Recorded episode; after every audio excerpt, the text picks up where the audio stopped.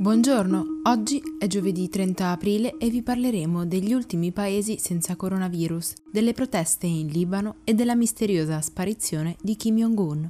Questa è la nostra visione del mondo in 4 minuti. Su 247 stati riconosciuti dall'ONU sono 34 quelli che non hanno dichiarato nessun caso di coronavirus, anche se questo non significa che non ve ne siano. In Africa, ad esempio, dopo due mesi dal primo caso, rilevato in Egitto, tutti i paesi hanno registrato almeno un paziente di Covid-19, tranne Comoros e Lesotho. Intanto, in Giappone, il premier Shinzo Abe ha fatto sapere che le Olimpiadi di Tokyo, già rimandate nel 2021, potrebbero essere posticipate di nuovo se la pandemia non dovesse essere definitivamente conclusa. Negli Stati Uniti, invece, dove si è registrato il primo calo del PIL dal 2014, meno 4,8%, continua lo scontro sulle misure di contenimento. Ieri il ventiduesimo uomo più ricco al mondo, Elon Musk, si è unito al coro di coloro che chiedono una riapertura, suggerendo che il lockdown non stia salvando vite, ma solo distruggendo l'economia. Della stessa opinione rimane anche il presidente del Brasile Jair Bolsonaro, il quale, in risposta alle domande dei giornalisti sui 474 morti di Covid-19 accertati nel paese, ha detto E quindi che cosa volete che faccia? facendo insorgere un'ondata di indignazione.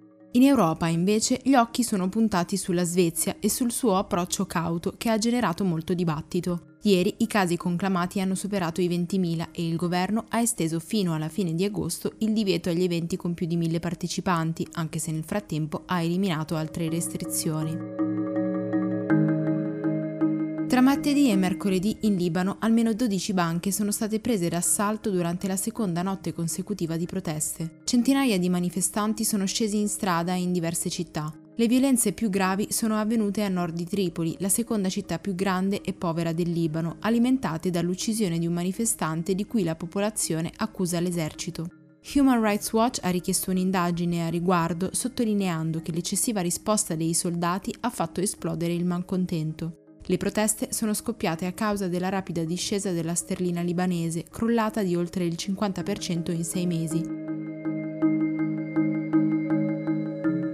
Mentre il mondo si interroga sulla sparizione di Kim Jong-un, aumentano gli indizi che fanno pensare che il leader nordcoreano si trovi in isolamento a Wonsan, una cittadina costiera che ospita resorti lusso. L'ipotesi più accreditata è che si sia rifugiato lì per sfuggire al contagio da coronavirus, nonostante ufficialmente nel paese non vi siano casi accertati.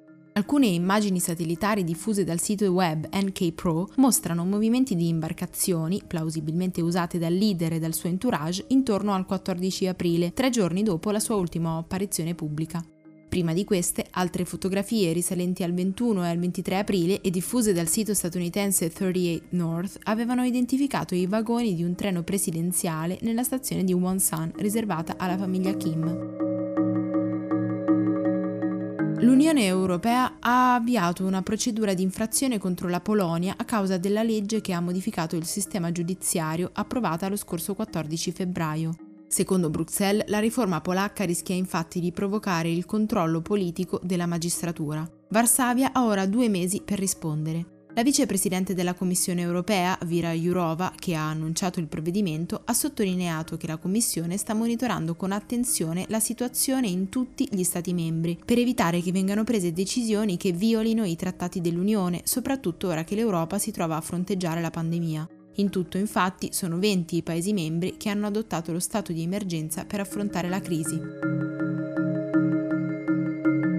Facebook ha accusato la società di software israeliana NSO Group di aver partecipato alla realizzazione di attacchi hacker verso telefoni di 1400 utenti di WhatsApp, tra cui funzionari governativi, giornalisti e attivisti per i diritti umani.